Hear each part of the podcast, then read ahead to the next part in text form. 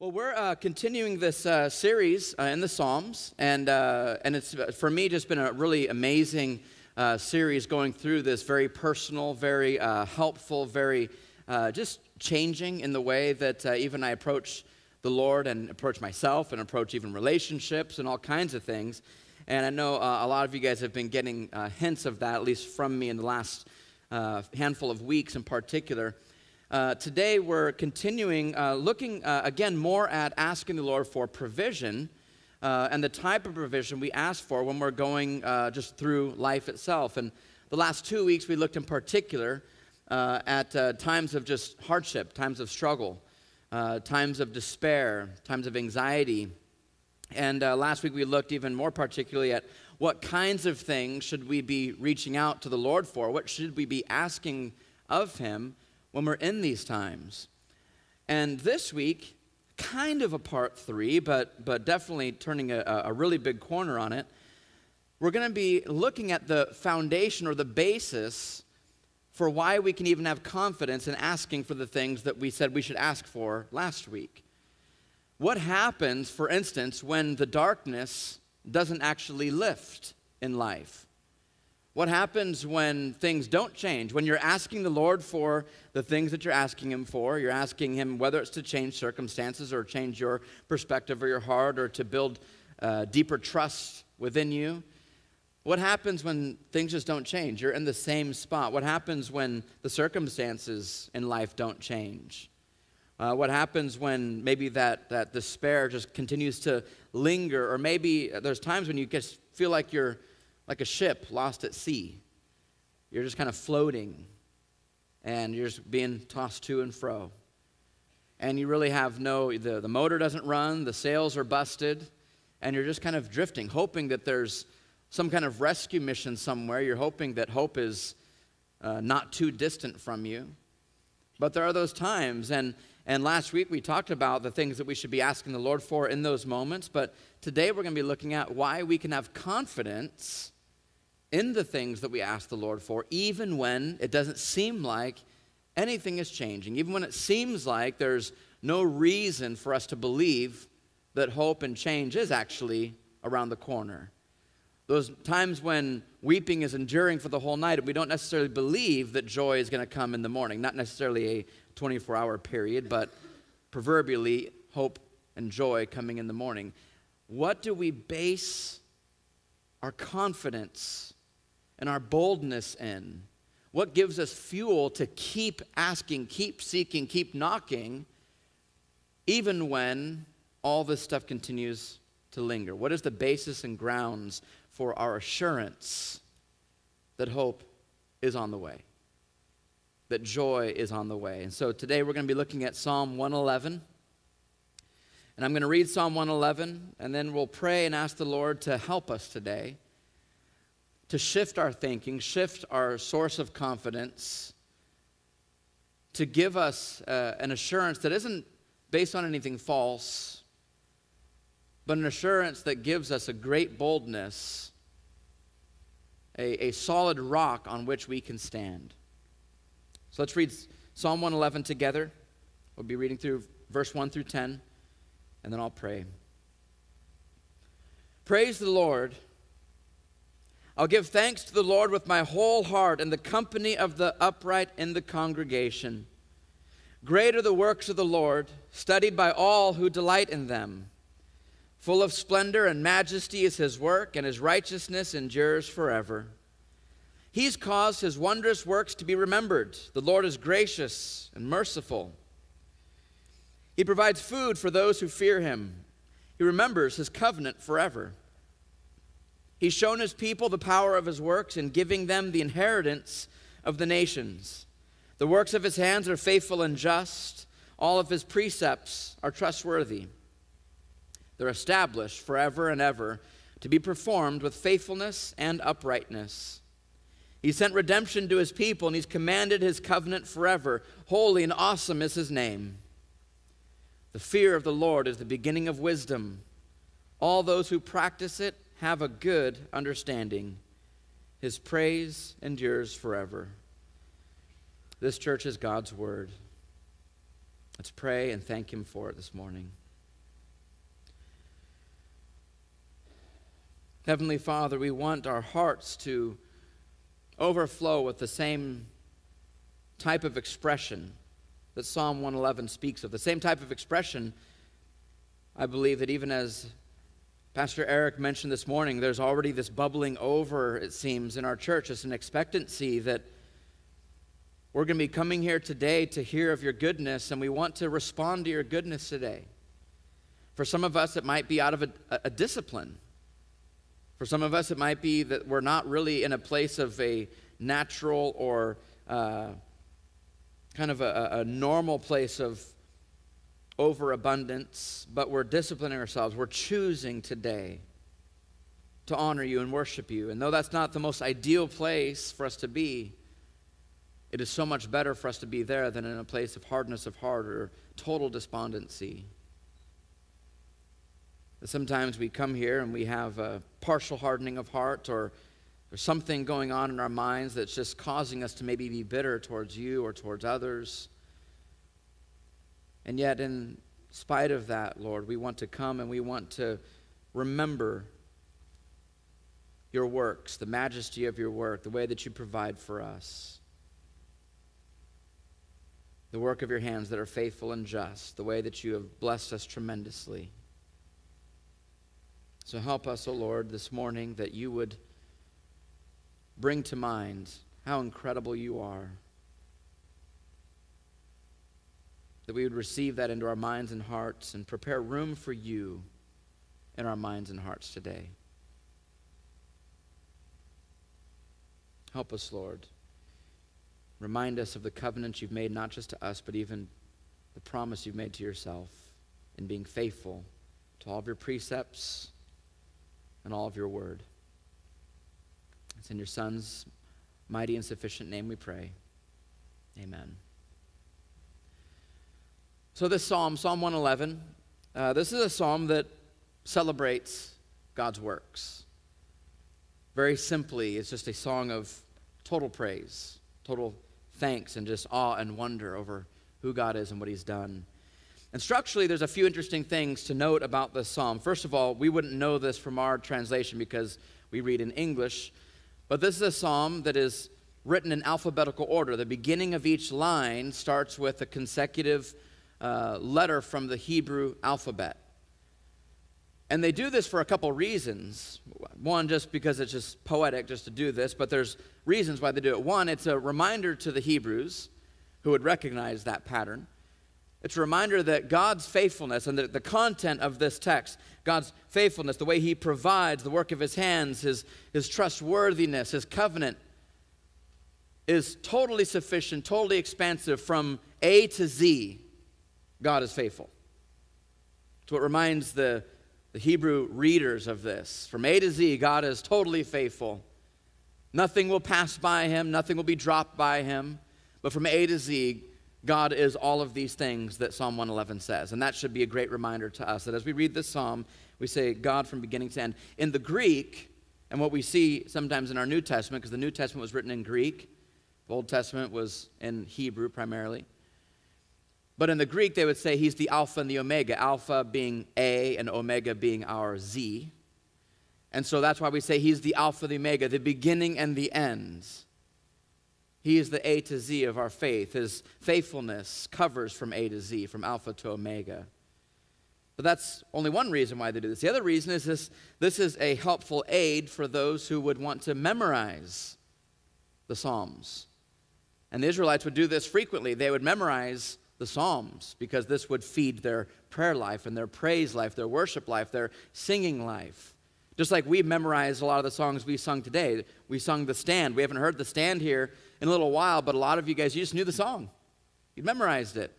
It just came, you heard it, and you're like, I love the song. I haven't heard this. And it just came out of your mouth because it was already in your heart and you knew the words. And, and so it was more naturally flowing out of you. And your hands are raised because it's familiar to you. Well, they would do this with a lot of the Psalms, put them in an alphabetical order, so to speak, so they could easily memorize these, these songs, these prayers. So, this was a way that they would memorize and remember the God from A to Z, from Alpha to Omega. He is all of these things, and He's these things 100%. And that should serve as a great reminder for us And many uh, commentators, even dating back hundreds and hundreds of years, uh, would believe that this is one of the Psalms that was probably sung during the Passover. So during the Passover, when they would celebrate this, there's a handful of Psalms that are more particularly given to that time frame. And it's quite possible, at least once during Jesus' life, maybe even in Matthew 26, verse 30, when it says that him and the disciples, the night before the Passover, they sang songs together. It's very possible that maybe this psalm was the one that they sung the night of the Last Supper. If not that night, then maybe a previous Passover. But just thinking through that, reading through this psalm, and picture, if you could, just imagine Jesus the night before he dies. And he's with his disciples, and he's singing this I give thanks to the Lord with my whole heart, and the company of the upright in the congregation. Great are the works of the Lord, studied by all who delight in them, full of splendor. He provides food for those who fear him. Imagine him, I don't know what the tune was, but imagine them just singing and what is going through his mind, his heart, as he sings this song of praise to his Father who provides all things. It's incredible just to think about the way these Psalms are used throughout the entire history of God's people. And for us, that's why I consider it such a great privilege for us as a church to spend this time, though a short time, 10 weeks or so, focusing on this, but hoping that this becomes a greater discipline for us a lifelong discipline to learn the songbook and the prayer book of God's Word. Now, other parts of the structure here, if you want to kind of glance down at Psalm 111 a little bit, verse 1 is an invitation. It's an invitation to come and, come and worship. Praise the Lord this morning. And then verse 2 through 9 gives us why we should praise the Lord this morning. He provides, He's faithful, He's just, He's righteous. And then the bookend, verse 10, is a, is a commendation, an encouragement, an exhortation for those who practice this kind of praise. It's a way to say, if you, if you come and worship like I've requested in verse 1, and if you praise Him for these things, 2 through 9, then 10 gives you this result. The fear of the Lord is the beginning of wisdom. All those who practice it have a good understanding. His praise endures forever. It's a commendation to those who remind themselves to worship the Lord in this way, to think about the Lord in this way. This reminder, this invitation, maybe even for those who, like last week or the week before, in a place of despair or despondency or anxiety or some kind of fear, or maybe you're, maybe you're burdened with the guilt of your past, the shame of your past. We talked a bit about this last week, the importance of you, in, in many ways, coming to terms with what has gone on in your life, not in the sense of getting over it, but the Lord is getting you through it. The importance of you being able to share your story with others because of the great encouragement that you can bring to others. You just be amazed at the way that you will encourage other people when you're able to share your story, the faith that it builds even inside of you as you remember and you speak out loud the way that God has changed you. And sometimes we forget that God has changed us. You know, we kind of grow through maybe a slow, gradual growth over five years, 10 years. And, but then when you start telling your story to people, you start recounting how you used to think, what you used to say, what you used to watch or look at or talk about. You kind of just walk away and go, well, I'm different. Kind of forgot how different I am than a few years ago. And it brings to mind these types of verses God has provided for me. Sometimes I don't think He provides for me, but now I remember He's, he's provided for me. And this psalm serves as an invitation, even for those who are down or in despair, downtrodden. Because when we get in that place, we get very focused just on the things that are going bad. Like I mentioned last week, me being kind of an Eeyore, an owl that, you know, even when the weather's good, I'm looking down going, well, it's nice now, but there's a storm coming. And the, this kind of a psalm is a great reminder to say, yeah, a storm might be coming, but just enjoy God's goodness right now. And He's going to be good when the storm comes too. It helps to keep focus. And that's what a psalm like this does. It invites us to come in and not put all of our fears and all of our shame and not to ignore it and put our heads in the ground, but just to bring those things into perspective. God has been faithful. He's been faithful even in the dark times, even in the times of despair. He has been faithful and he's going to be faithful. And that's what we're going to look at today is the basis of his faithfulness that can give us a hope and give us strength and give us strong encouragement. Whether we're in good times or bad, it doesn't matter, but how we can base the sureness of our salvation and God's faithfulness, what we can base that on. So, this psalm, as I mentioned, is strictly a song of praise. It's unlike Psalm 77. There's nothing here about God, I am speechless. I can't sleep at night. Your promises have stopped. It's very different than Psalm 77. Very different than Psalm 88. Even different than Psalm 27 that we saw last week, which had a mixture of recalling the, the struggles and things like this, but also the good parts about the Lord and his faithfulness. It's different than that in that there is nothing but positive hopefulness in this psalm. I just love how the Psalms are so diverse like that because our lives are diverse. There's some days, as I mentioned the last couple weeks, some days your, your prayer is just like Psalm 88, no hope in sight. But hopefully, in a day or two or a week or two, you're going to be praying Psalm 111. But life just ebbs and flows like this, and this is part of what sanctifies us and changes us, what helps us trust God in all things. So, looking back here at uh, Psalm 111, I want to focus in here. Uh, I'm going to read through uh, 2 through 9 again, but focus in on a, a few things, a few points that uh, the psalmist makes here. Great are the works of the Lord, studied by all who delight in them. We should study the works of the Lord. This is what helped Asaph two weeks ago in Psalm 77 bring the old stories to mind. When, when even meditation, he fainted when he meditated, and he'd hear, think of the name of the Lord, and he'd just groan, Oh, God, I can't even think about you right now. But because he had studied the works of God, the works of God rose to the top in his mind and his heart. He remembered the story of God's faithfulness towards Moses and the Israelites, the Hebrews. So we should study them.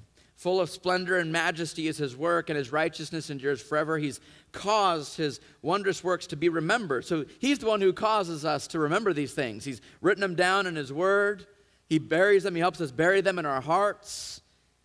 It's the Holy Spirit who lives inside of us who brings these things out of the deep, dark filing cabinet of our hearts when we're being stubborn or prideful or just focused in on the wrong things. It's the Holy Spirit who causes us to remember these things. Why? Because the Lord, it says in verse 4, is gracious and merciful.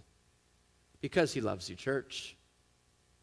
This is why, even when you're stubborn, even when you're being obstinate, his Holy Spirit if His Holy Spirit is living and dwelling inside of you, because He's gracious and merciful, He will draw those things out of the depths of your heart and let them float to the top so that you can remember the good works of the Lord and His faithfulness. He provides food in verse 5 for those who fear Him. And this is one of the verses we're going to be focusing on this morning. He remembers His covenant forever.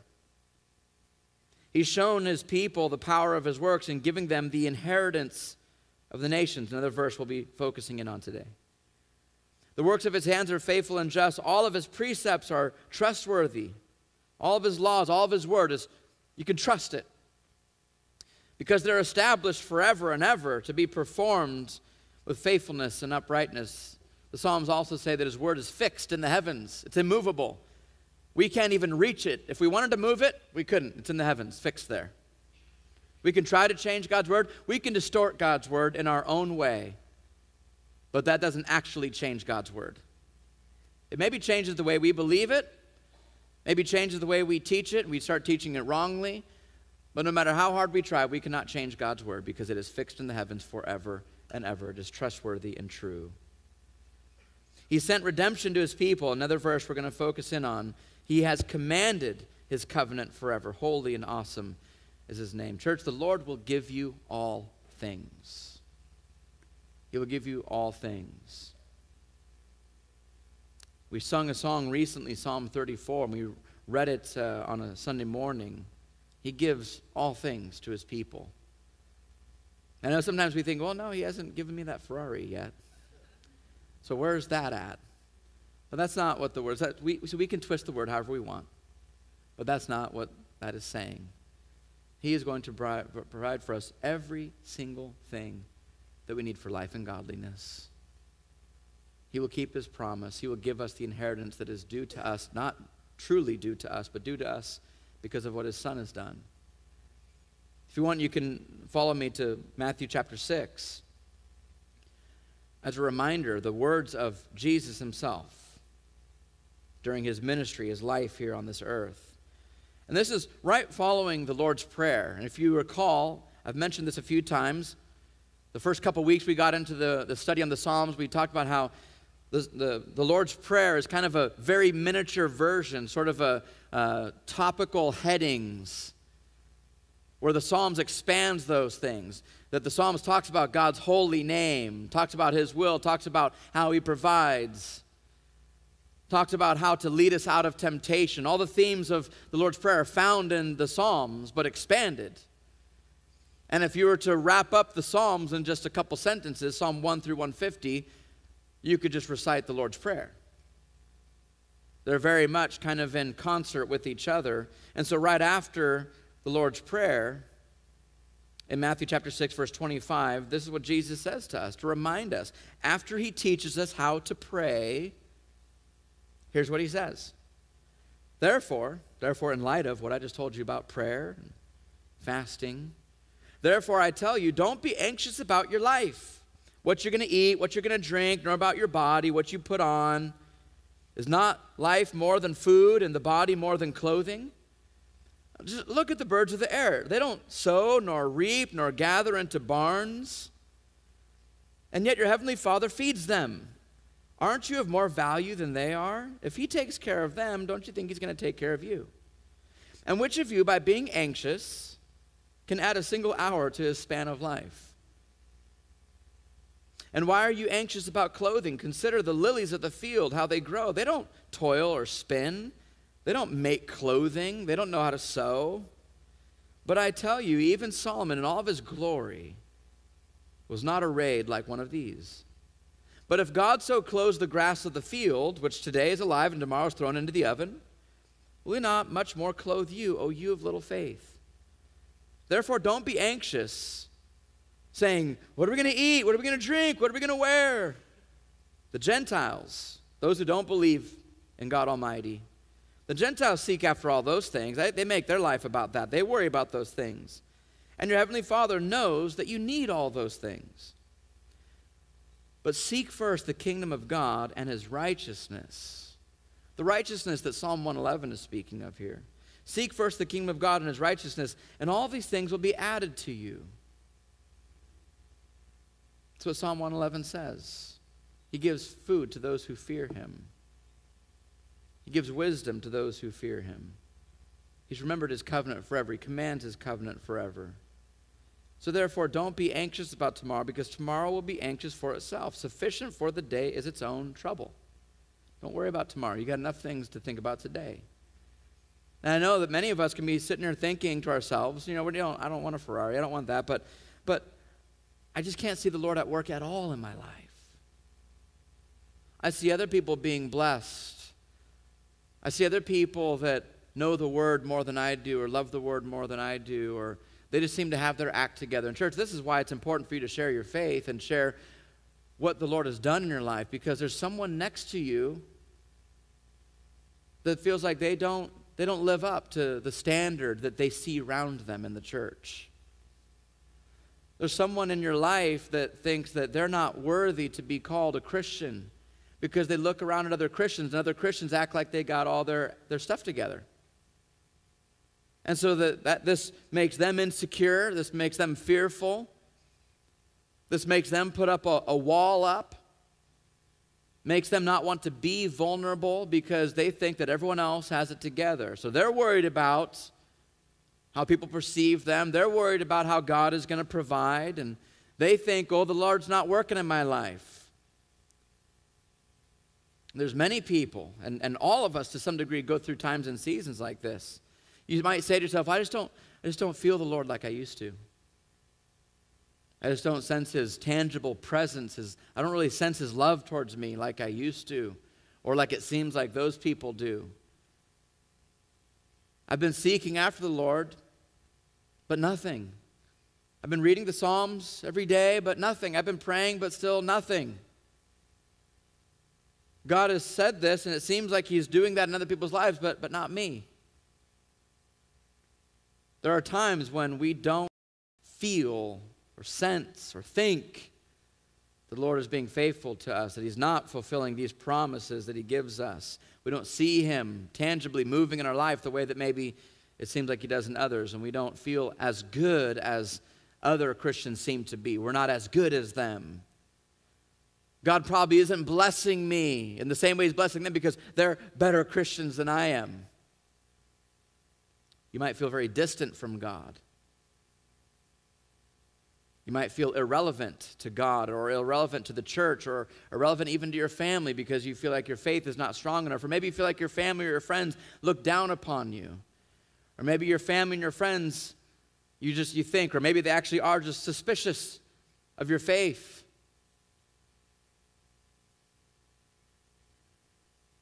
I want to remind you of something before we continue and move on that these types of thoughts and struggles these are, these are real. This is common.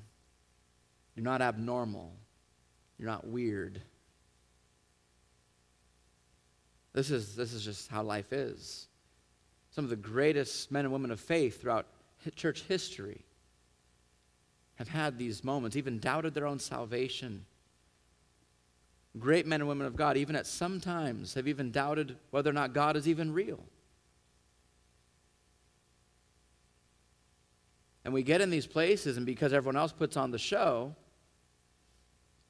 we start just beating ourselves up, and it gets darker and we get more distant. But we have to remind ourselves that this is part of life. This is what happens a lot of times. And it's Psalms like these and the truth that we're going to be digging into right now that helps remind us of what the foundation of our faith really actually is what the basis of our assurance of our faith really actually is. If you struggle with these things, you are not as lost as you think you are. There are probably many people in this room that are in the same exact spot as you. Psalm 40, I'm going to I'm going to tell you about someone right now David. Psalm 40, if you'd like to read, if not oh, in your Bible, if not, it'll be up on the screen, just three verses here. Listen to what David said here. I waited patiently for the Lord.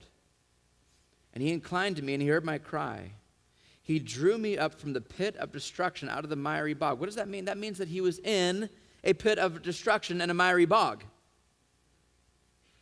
Right? David, the king of Israel, a man after God's own heart, was himself in a pit of destruction and a miry bog. Have you ever felt like you are in a pit of destruction or a miry bog. So did David. But then he set my feet upon a rock, making my steps secure. He put a new song in my mouth, a song of praise to our God. Many will see and fear and put their trust in the Lord. Now, it's important, I think, to know that we don't know how long David patiently waited for the Lord. Maybe it was a day, maybe it was a month, Maybe it was a couple years. We, we don't know. And for many believers, you might be patiently waiting for the Lord for seven years, eight years, maybe to the day you die, and that day doesn't come until you are face to face with Christ Almighty on the new heavens and earth. But in the meantime, whether this is a day or a week or a year or a decade, we wait patiently for the Lord in these times of despair, in these times of being downtrodden or being fearful, we wait patiently and we cry out to Him, just like David did. We cry out and we wait patiently. God does not have a timetable, and we can't command a timetable, but we wait patiently for the Lord. He does provide all that we need, and He will provide all that we need. The question we're going to ask ourselves today is why? Why does He provide for us all that we need? What is the basis? And this is going to give us our assurance for our faith today as we continue to seek after the Lord. And when we're in a time of a, a, holding pattern and things aren't changing, we're confused, we're lost, we want to pray and praise as Psalm 111 speaks, but we're in this holding pattern, this waiting pattern, like Psalm 40. What do we do while this time doesn't seem to change? What is the greatest work of God? Because the greatest work of God is what gives us insight into how we can have confidence for the, the lesser things of God. What I mean by that is this is that uh, every night when our family prays together, we invariably thank the Lord for the many blessings that He gives us, just the simple things. And when I say simple things or lesser things of God, I don't mean that they are small things, but I mean they're lesser than the greatest thing, which is the gift of salvation. So we'll oftentimes pray and we'll, we'll pray and thank God for the, the, the smaller things that are still great things, like the family He's given us, the home we live in, the friends we have. We, we thank the Lord for our church family every single night. We thank the Lord for just the blessing of being able to be outdoors and play baseball with friends and have great weather. We thank Him for all these great things, but we always have a time where we will say, But Lord, we know that the only reason we get all these things is because of your greatest work. And we thank you, Lord, that you give us this grace and mercy because of your love that you've shown us through giving us your Son. You have patience and mercy and grace towards us because of your Son. The greatest work, the greatest promise, the greatest gift that God gives us is not our friends and our family and our homes, but it's the gift of His Son. And it's the gift of the promise that God has made to us and made sure and secured through his son. And because of that, this is why we can depend on and put our hope and trust in all these other promises that God gives us. This is what gives us the patience to endure even when the darkness doesn't lift. It's the fact that God will provide all these things, and Psalm 111 gives us an important clue or even a solution for why we can have confidence that God will provide all things for us.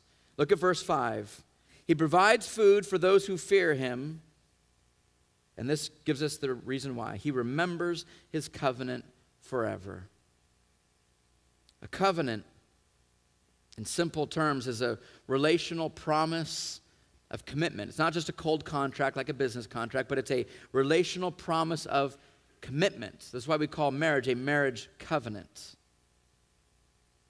We've made a, a, promise one to another to be committed in a relationship out of love, not out of contract. Or if you do this, I'll do that. And no, there's this relational commitment. And so often in the Psalms, we see this topic of God's covenant and his promises. The psalmist thinks apparently that it's very important to sing about and to learn how to pray about the, the sureness of God's promises, that this should be an important factor in your time of prayer. The songs that we sing on Sundays and the songs that you sing throughout the week, the way that you pray, the psalmist continually speaks about God's promises and the sureness of his promise. It's an important aspect of prayer that when we ask God for things, we shouldn't just ask Him for things, but we should remind Him of why we can ask for things from the Lord. Here's a couple examples. Psalm 119, verse 50. This is my comfort in my affliction. Church, have you ever had affliction in your life? Have you ever wanted comfort in a time of affliction? Well, Psalm 119, 50 says, Here's how you can have comfort in your time of affliction. Your promise gives me life. Psalm 119, verse 76 Let your steadfast love comfort me according to your promise to your servants. The promise that he's made to his servants. Let that comfort me. Psalm 119, verse 116. Uphold me. So sustain me. Keep me patient. Keep me moving forward. Don't let me give up. Give me strength according to your promise, not according to my strength, not according to my ability.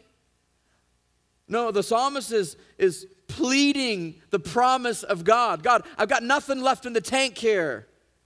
I'm empty. I'm running on fumes. The fumes have run out. So, can you uphold me according to your promise that you made to me? According to your promise, that I may live and let me not be put to shame in my hope. I'm going to hope in you. I'm going to wait patiently that you will set my feet upon that rock. But right now, I've got nothing left. Will you do it, though, for me according to the promise that you made to me?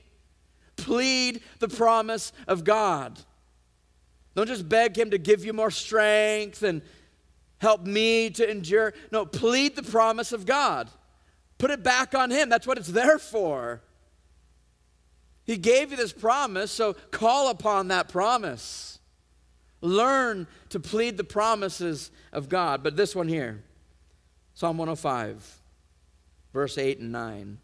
He remembers his covenant forever. The word that he commanded, the word that he commanded for a thousand generations, the covenant, the relational promise of commitment that he made with Abraham, his sworn promise to Isaac. I want to bring us, and I think you should open up with me because it's 18 verses here.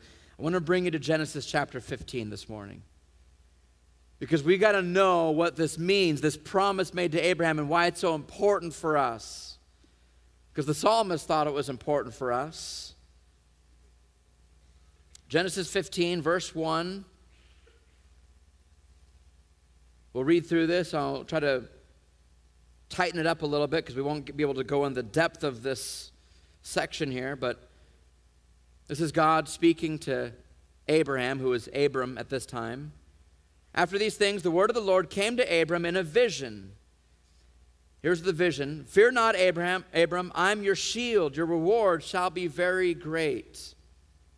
It's very similar to Psalm 27. I'm, the Lord's my, my, my light and my salvation. Whom shall I fear?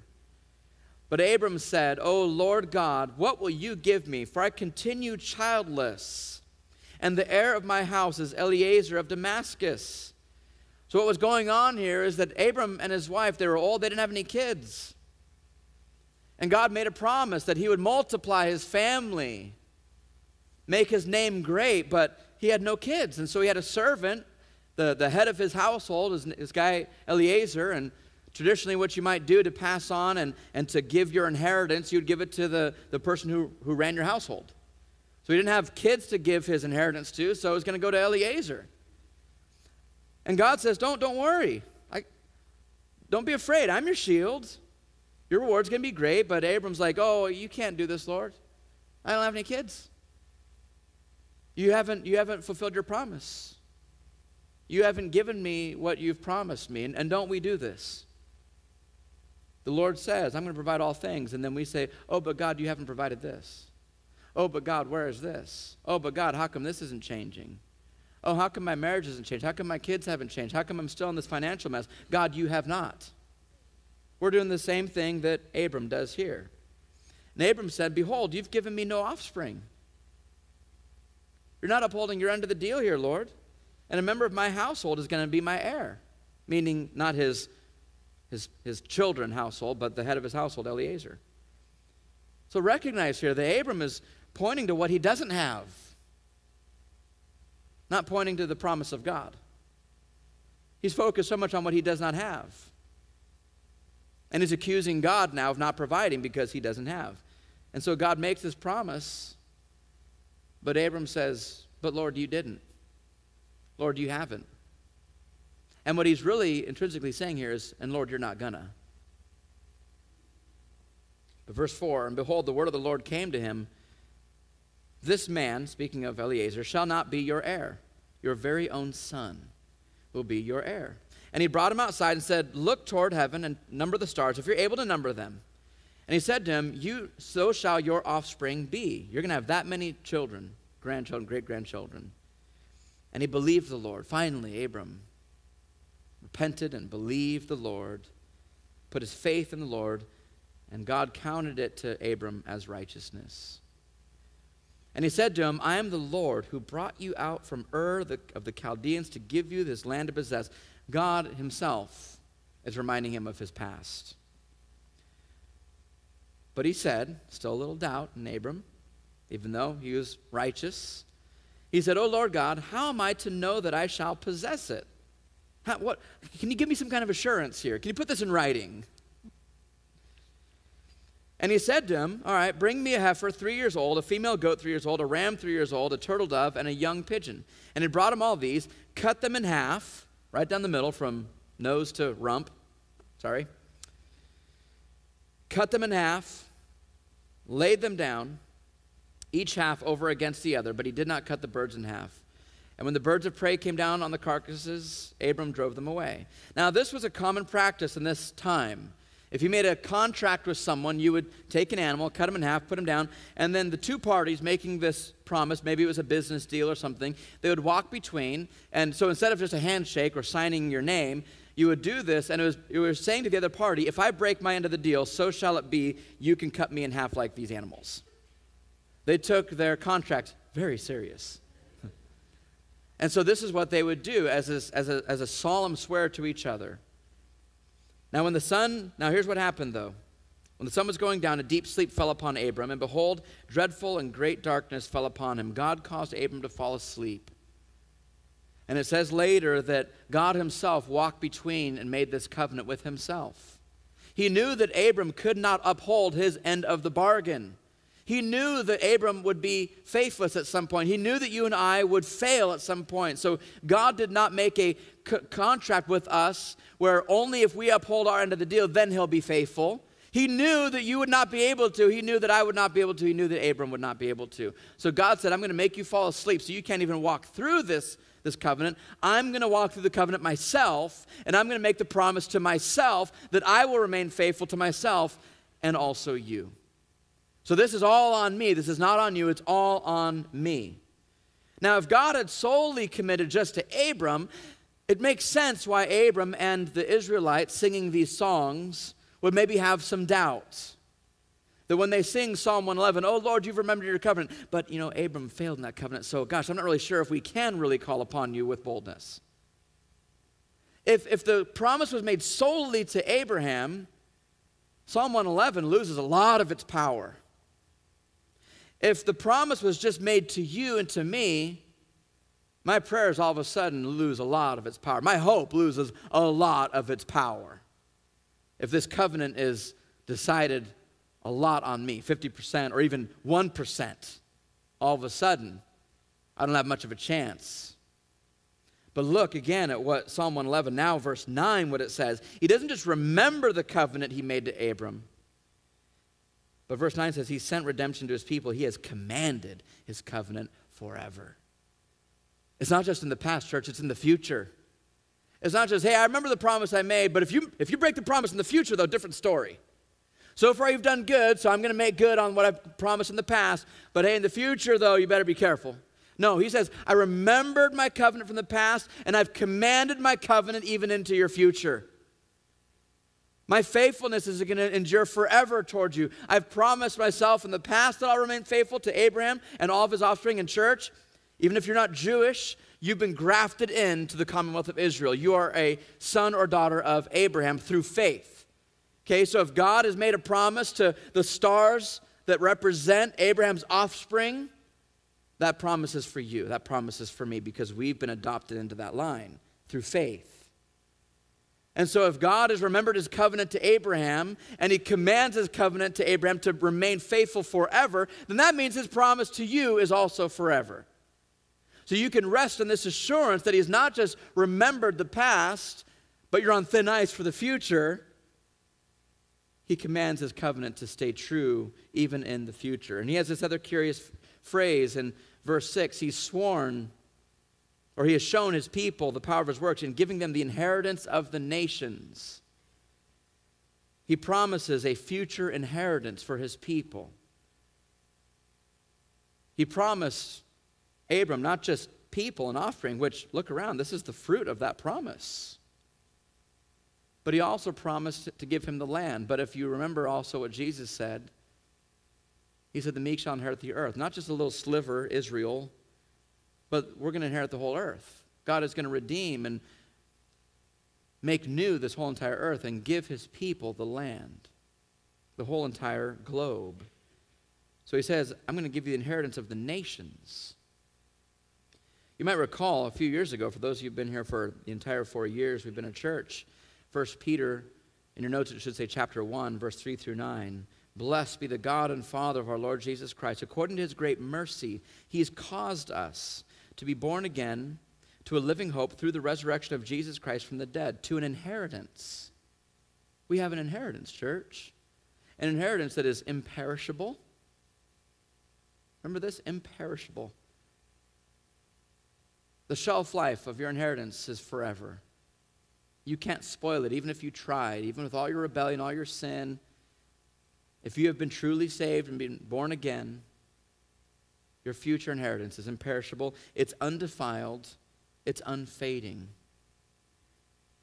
It's kept in heaven for you, just like God's word, so you can't get your grubby hands on it. You can't dirty it up with your sin.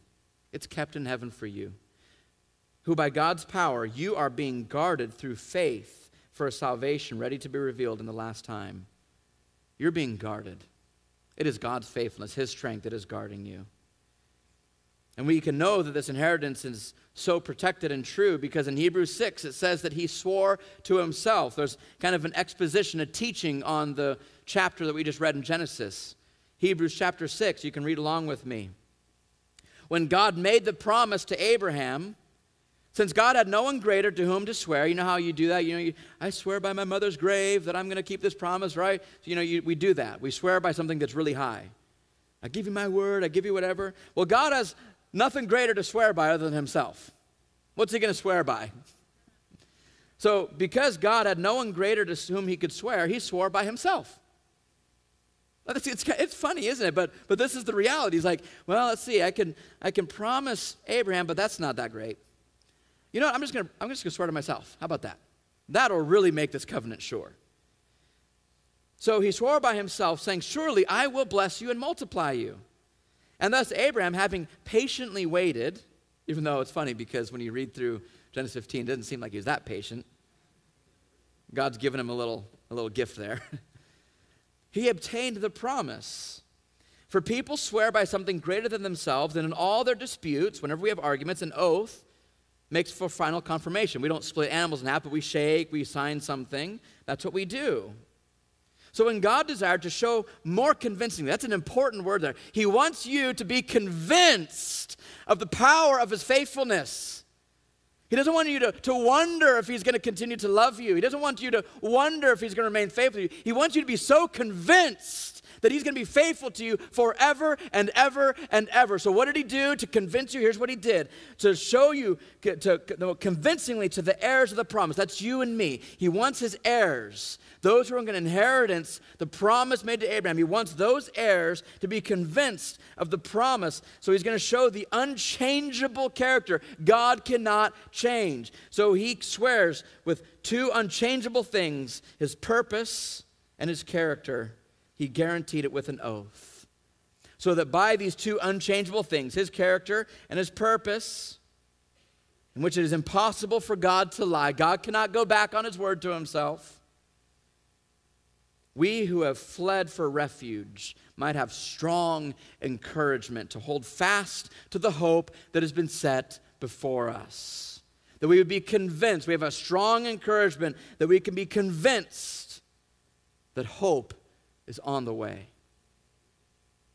Weeping might endure for a night or even for a lifetime, but joy comes in the morning. We have this as a sure and steadfast anchor of the soul. This is what keeps us grounded, church. Even when the darkness won't lift, you don't sit there and go, I got, just got to muster up a bunch of faith so that I can praise God like Psalm 111. No, when you're in that place, you say, God, I'm, I'm weak right now, but you're strong. I'm like Abram, I, I can't uphold this, but you can and you will. If God has solely committed himself just to you, it makes some sense why you would doubt his faithfulness. But even that actually doesn't make sense because if he swore to you, he swore to you. I mean, he's not going to break that one either. But he goes beyond that. He swears to himself.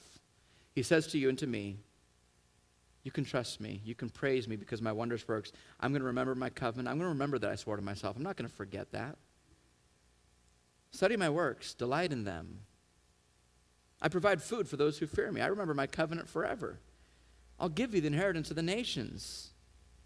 An inheritance that's imperishable, unfading, undefiled. The works of my hands are faithful and just. All my precepts are trustworthy. I'm just, I'm just paraphrasing Psalm 111 here, putting it in first person for the Lord as a strong encouragement for us. My works are established forever and ever. My word is established forever and ever, fixed in the heavens, to be performed with faithfulness and uprightness. I've sent redemption to you, my people. I've commanded my covenant. I've commanded the promise I made myself. I've commanded it to sustain forever because my name is holy and I can't lie and I can't change. You're going to change, but I didn't make the promises to you. I, made, I promised myself. So rather than doubt and living in fear and living in guilt and shame, church, he calls us to believe. He calls us to wait patiently, to trust, and to fear him. And for those that do, the encouragement. The fear of the Lord is the beginning of wisdom. All those who practice it have a good understanding. His praise endures forever. And this wisdom we receive, there's a quote you can read along with me in your notes here from A.W. Tozer. Says, Wisdom is the ability to devise perfect ends, so perfect results, and to achieve those ends by the most perfect means, the way by which it happens. It sees the end from the beginning, so there can be no need to guess or conjecture. We don't have to wonder or worry if God has the future, because God has perfect wisdom. And wisdom sees everything in focus, each in proper relation to everything, the beginning from the end, the Alpha to the Omega, and is thus able to work towards predestined goals with flawless precision. God is working in your life with flawless precision. You don't have to wonder because he promised he'll remain faithful to himself. All God's acts are done in perfect wisdom, first for his own glory, but then for the highest good of the greatest number for the longest time. All his acts are as pure as they are wise, and as good as they are wise and pure. Not only could his acts not be done better done, but a better way to do them could not be imagined. You ever wonder, God, why couldn't you teach me this through another means? Why through suffering? Why through pain? You know why, church? Because this is the best absolute way that he does it. He brings you to a better depth than through another means. You can trust his way. God's work cannot be improved upon by finite creatures like us. You might think that you could have a better plan to learn some kind of lesson or learn wisdom, learn humility, but you cannot improve on God's plan. Without creation, if God had not created all things, including us, his wisdom would have been remained forever locked in the boundless abyss of the divine nature. No one would ever know about it. it would still be totally wise, we just would never get to experience it. But God brought about his creatures into being. He created us so that we would enjoy them, so that He might enjoy them, and that we may enjoy Him. So if you're His church, you are His heir, and every heir has an inheritance. And His praise endures forever because He has promised His covenant to endure forever. I want to close with this Romans 8:31 and then we'll pray. I read through up until Romans 8:30 last week and I wanted to close this sermon with Romans 8 31 through 39. Paul says, So, what do we say about all these things? Well, if God is for us, if He's made a promise to us and to Himself, well, then who can be against us? If He didn't spare His own Son, but He gave Him up, He gave Jesus up for all of us, well, how will He not also with Him graciously give us all other things? Think about it. He, he's given us His best already why would he not give you everything else you need? Well, I'm going to give you the Cadillac, but I'm not going to give you the cup holder. Sorry. I can't afford that. Right? It doesn't make sense. If God has given you even his own son and his son's death and salvation, why would he not give you every single thing else that you need? Just like Psalm 111 says. Who can bring any charge against God's elect, meaning his people, those that he's chosen, those that he has caused to become Abraham's sons and daughters? It is God who justifies. Who is it to condemn? Christ Jesus, the one who died, more than that, who was raised, who is at the right hand of God, who indeed is interceding for us. So who can separate us from the love of Christ? Can tribulation or distress or persecution or famine or nakedness or danger or sword? As it's written, for your sake we're being killed all the day long. We're regarded as sheep to be slaughtered. But even in all these things, in all these things, we're more than conquerors through him who loved us, through him, through his covenant promise, not through our strength. For I'm sure, I'm convinced, I have a great and strong hope, a strong encouragement that neither death nor life, nor angels nor rulers, nor things present nor things to come, nor powers, nor height, nor depth, nor anything else. If I forgot anything, Paul says, I'm just going to include it in this little category called anything else in all of creation. Nothing will be able to separate us from the love of God in Christ Jesus our Lord because God has sworn to himself that he'll keep you and never forsake you. Let's pray and thank the Lord for these great promises. Thank him for all that he's done for us. Father in heaven, we thank you so much. We're amazed God, that you have wanted to convincingly show us, your heirs of the promise, that your character and your purpose, your word will not change. They're fixed in the heavens where we can't get our hands on it. You've sworn to yourself that you'll remain faithful to yourself. You've commanded your covenant forever, that you will provide for us all that we need. And even when things aren't changing in our life, we can step back and we can remind ourselves of the great faithfulness, not just that you've shown us and Abraham and David and Moses, but the great faithfulness that you've sworn to yourself. Even if you were able to break a promise to a sinful enemy, which you can't, if you've promised, then you've promised. But even if you were, God, we can know and be convinced that you cannot break a promise against yourself because you can't break the promise. You can't break your word. So we thank you for this strong encouragement, this sure and steadfast anchor for our soul. We want to come to you, Lord. We want to praise you and remember your wonderful works. Because as we do that, Lord, we grow in a fear and respect and honor and love for you. And God, this is what gives us wisdom, gives us discernment, and matures us and changes us. So we thank you, Lord. We love you. And it's in your Son's incredible and sufficient, powerful name that we pray. Amen. Amen, church.